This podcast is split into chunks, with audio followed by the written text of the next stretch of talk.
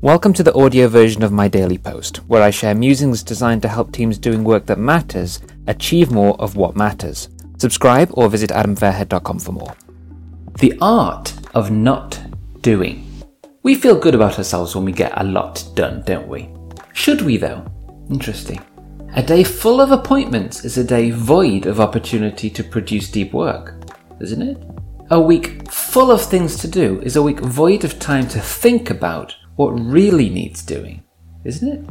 A productive month does not equate to an effective month, so why pursue a productive month at all? Why not just pursue an effective month instead? Might it be time to start training ourselves, training our minds to feel good when we get the right things done, rather than when we just get things done, right? When we're able to produce an effective month, an effective day, rather than merely a full one.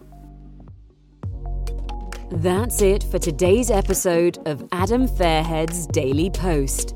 Head over to adamfairhead.com and subscribe to his podcast and join countless course driven businesses and social entrepreneurs who are creating what matters and selling it ethically and effectively so that they can make more impact in the areas they've taken responsibility for.